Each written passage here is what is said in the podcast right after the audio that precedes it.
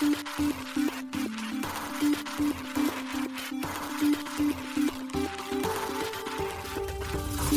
しい経済ニュース。この番組では現当社のメディア新しい経済がブロックチェーン仮想通貨フィンテックに関する日々のニュース解説を平日毎日音声コンテンツでお届けしています。そして新しい経済ではブロックチェーン仮想通貨に関するニュース解説記事やインタビュー記事学習記事などのたくさんのコンテンツを掲載しております。ぜひ新しいひらがな経済漢字で検索してメディアもチェックしてくださいそして LINE 公式アカウントではメディアの更新情報を配信しております LINE 公式アカウントにもぜひご登録ください現当社新しい経済編集部の大塚です。高橋です。はい、本日は2月の27日火曜日です。今日のニュースいきましょう。コインチェックが米ドルステーブルコイン USDC 取扱い検討開始、サークルと提携で。米マイクロストラテジー234億円相当のビットコイン追加購入、合計保有数19万 3000BTC に。モジュール型ブロックチェーンアベイル、ピーター・ティールのファウンダーズファンドら主導のシードラウンドで約40億円調達。オンライン証券オアンダ、英国で暗号資産取引提供へ。アンドリーセン・ホロウィッツ、リステーキングプロトコル、アイゲンレイヤーに約150億円を出資。バイナンスラボ、アイゲンレイヤーのリキッド・リステーキングトークン、LRT プロトコル、レンゾに出資。オープンシー、バトルロワイヤルゲーム、オープンシーズンのメンバーシップ NFT をリストから削除。バイナンスのバイナンス Web3 ウォレット ERC404 トークンのサポート開始。一つ目のニュースはコインチェックがサークルと提携というニュースです。国内にて暗号資産取引所等を運営するコインチェックが米ドルステーブルコイン USDC 等を発行する米サークルとの提携を2月27日に発表しました。この提携は日本市場における USDC へのアクセス拡大を目的としたものであるということです。なお昨年11月に国内暗号資産交換業者である SBIVC トレードがサークルとの提携及び国内での USDC 利用開始を目指すと先行して発表していました。これにあたり SBIVC トレードはステーブルコインを仲介するための電子決済手段等取引業の登録を進めるとしました。なお日本においては昨年6月1日施行の改正資金決済法にて一定のステーブルコインは電子決済手段として位置づけられ発行流通が可能になっています。USDC については、資金決済法に基づき、電子決済手段等取引業者による国内での取り扱いが認められることにより、電子決済手段として位置づけられます。USDC を含むステーブルコインの取り扱いは資金決済法に基づき、電子決済手段等取引業の登録を取得することが条件になります。同ライセンスの取得完了は同法施行の昨年6月からおおよそ1年はかかるとみられており SBIVC トレードでの USDC 取扱い開始は最短でも今年の6月から8月以降になることが予想されています。新しい経済編集部はコインチェック執行役員でクリプトアセット事業本部長の沢村修平氏へ今回の件について取材をしました。沢村氏によると電子決済手段取引業の登録はコインチェックが行うということです。親会社であるマネックスグループの支援はあるもののコインチェックが主体としてサークルとの提携とライセンスの登録を進めているということです。また USDC は外国電子決済手段として法令上分類されるため一度の送金上限が100万円と設定されています。ただし、1日の回数制限については不透明で論点となっています。これについて沢村氏へ聞いたところ、現在も関係各所とルール設定について詰めている状況ということです。また、コインチェックでは USDC の取り扱いは重要な取り組みとして進めているとのことで、同社としては USDC をできる限り早く取り扱い開始できるよう尽力しているということです。続いてのニュースはマイクロストラテジーが BTC 追加購入というニュースです。企業としてビットコインの購入を積極的に進めている米ナスダック上場企業マイクロストラテジーが BTC の追加購入を2月27日に発表しました。今回マイクロストラテジーは2月15日から2月25日までの間に約 3000BTC を約1億5540万ドル、約233.8億円で購入。手数料と経費を含む 1BTC あたりの取得額は約5万1813ドル、約780万円となっています。なお同社が前回 BTC を追加購入したのは先月1月です。850BTC を購入していました。発表によるとマイクロストラテジーでは2月25日現在、合計で19万 3000BTC を保有しているということです。取得額は約60億9000万ドル、日本円にして約9166億円となっており、1BTC あたりの取得額は3万1544ドル、日本円にして約474.7万円ということです。なお、今回の発表の前日26日に、マイクロストラテジーの公式 X アカウントがハッキングを受け、同アカウントからフィッシングサイトに誘導する投稿がされたと伝えられています。これに対し、一部の投資家が暗号資産を流出させてしまう被害を受けたということです。被害額は44万ドルに及んだといいます。現在そのポストは削除されていますが、その後公式から正式なアナウンスはない状況です。続いてのニュースは、モジュール型ブロックチェーン、アベイル、ピーター・ティールのファウンダーズファンドら主導のシードラウンドで約40億円調達というニュースです。モジュラーブロックチェーンプロジェクトのアベイルがピーター・ティール氏設立のベンチャーキャピタルであるファウンダーズファンドと暗号資産投資会社ドラゴンフライキャピタルが共同主導したシード資金調達ラウンドで2700万ドル、日本円にして約40億円を調達しました。アベイルが2月26日発表しました。発表によると同ラウンドにはセブン x ベンチャーズ、フィグメントキャピタル、ノマドキャピタル、その他複数のエンジェル投資家が参加したといいます。アベイルは2023年3月にポリゴンから独立したプロジェクトで、ポリゴンの共同創設者です。ポリゴンの共同創立者であるアヌラグ・アルジュン氏が率いています。モジュール型のブロックチェーンプロジェクトであるアベイルはアプリ固有のものを含む多数のロールアップがブロックチェーンのスケーラビリティを高めると考え、ロールアップの合理化を目的としています。なお、ロールアップとは元となるブロックチェーンのセキュリティなどを活用しながらガス代やネットワークの混雑解消を図るスケーリングソリューションです。同シードラウンドで得た資金は、アベイル DA、ネクサス、フュージョンセキュリティというアベイルの3つのコア製品の開発に充てられるとのことです。アベイル DA では、スケーラブルでセキュアなデータ可用性ブロブスペースを確保することで、ロールアップのスケーラビリティを解決するといいます。ネクサスはアベイル DA を信頼の根として活用し、アベイルエコシステムの内外の幅広いロールアップを統合する検証ハブとして機能します。集約された証明はその後イーサリアムにも送信されます。フュージョンセキュリティはビットコイン、イーサリアムなどの暗号資産を活用し、アベイルエコシステムのセキュリティに貢献するものだといいます。なお、データ可用性 DA とは処理中のブロックに含まれるデータを閲覧可能にする機能のことです。これによりユーザーがコンセンサスに達していない処理を正当であるか検証でき、無効なトランザクションを含んだブロックがファイナリティに達してしまうことを防止できます。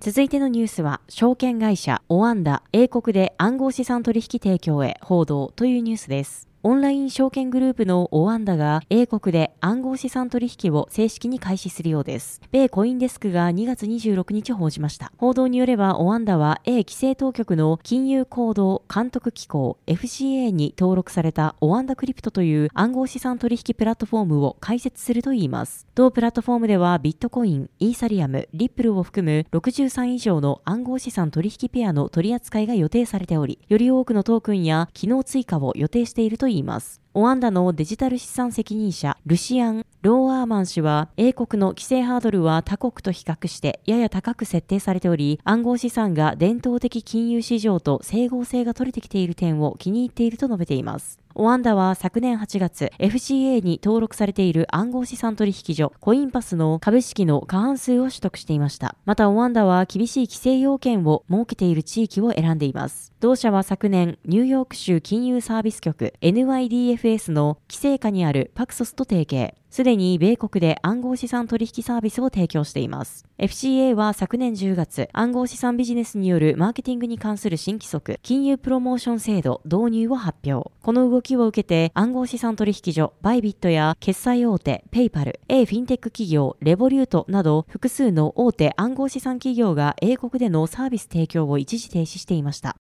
続いてのニュースは、アンドリーセン・ホロウィッツ、リステーキングプロトコル、アイゲンレイヤーに約150億円を出資というニュースです。アンドリーセン・ホロウィッツクリプトがアイゲンラボのシリーズ B の資金調達を主導し、1億ドルを出資したことを2月22日発表しました。アンドリーセン・ホロウィッツクリプトは、米大手ベンチャーキャピタルのアンドリーセン・ホロウィッツの Web3 関連の投資部門です。また、アイゲンラボはイーサリアムベースのリステーキングプロトコル、アイゲンレイヤーの開発元です。アイゲンレイヤーはリキッドステーキングサービスを利用することで得られるトークン、LST のステーキングを可能にするプロトコルです。例えば、リドファイナンスにイーサリアムをステーキングすると得られる ST イーサなどを預け入れることで利回りが得られるというものです。アイゲンラボが前回調達したのは昨年3月です。シリーズ A による合計5000万ドルの資金調達を完了しています。なお、同ラウンドはブロックチェーンキャピタル主導のもと、コインベースベンチャーズとポリチェーンキャピタルが出資参加しました。今回の調達により、アイゲンラボは合計1億5000万ドルを集めました。先日6日にアイゲンレイヤーでは、ステーキング上限を2月9日まで期間限定で撤廃。それにより、およそ2時間で100万イーサ以上がステーキングされました。2月7日時点でプロトコルの TVL は約6168億ドル相当である約176億イーサまで増加しましたが、 DeFiLlama のデータによると、記事執筆時点2月26日16時で TVL TVL は83億7600万ドル、日本円にして約1.2兆円を記録しています。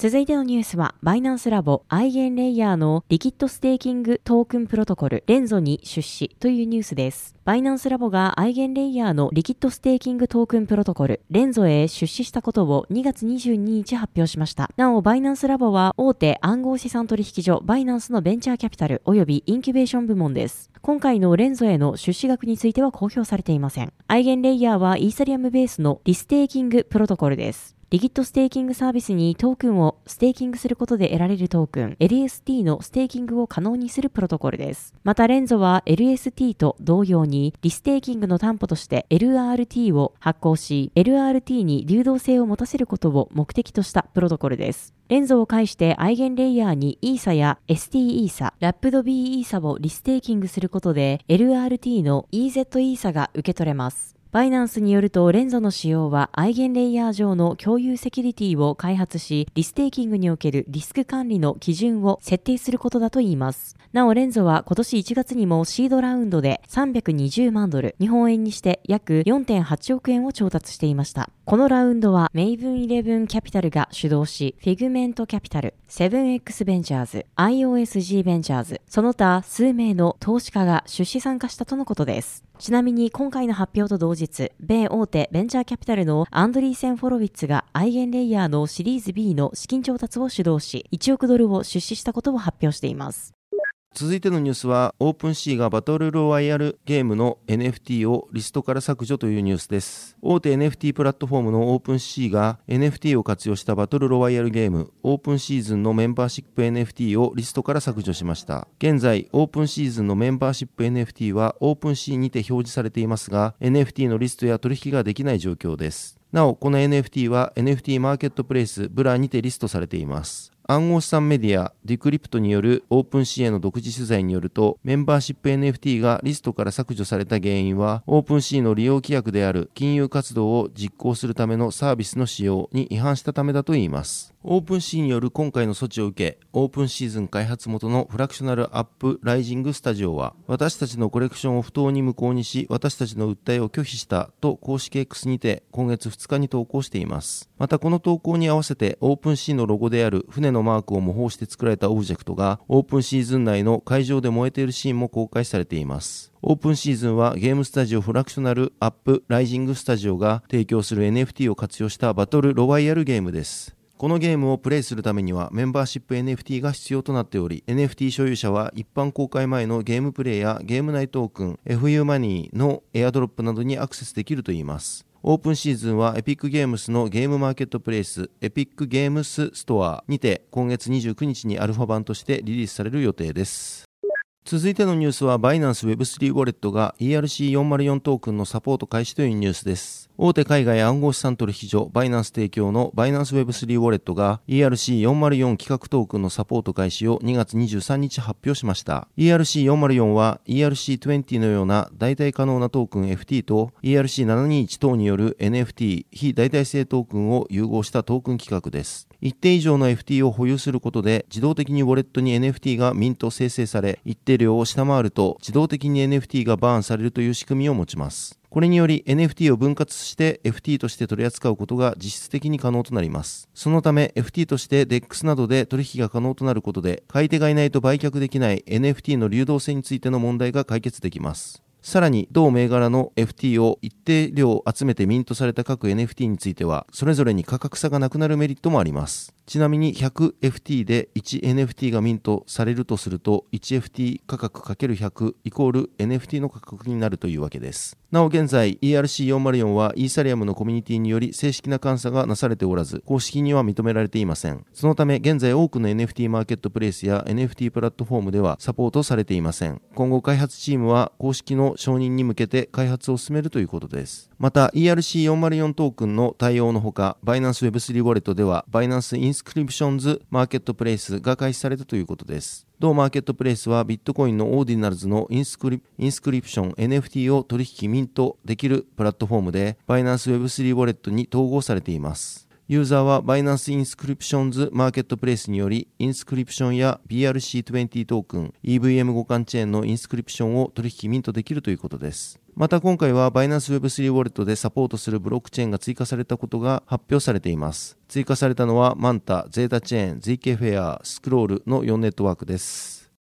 はい、本日のニュースは以上となります。そして昨日、毎週恒例のコンテンツ出ておりますので紹介させていただきます。SBI VC トレードより暗号資産週間マーケットレポートが昨日届いております。今回はビットコイン年初来高値更新も上値重く、イーサリアム約2年ぶりに3万ドル台回復、NVIDIA 決算とクリプト暗号資産仮想通貨市場レポート2月26日号として届いております。こちら新しい経済のサイトから見られるようになっております。ぜひサイトからご覧ください。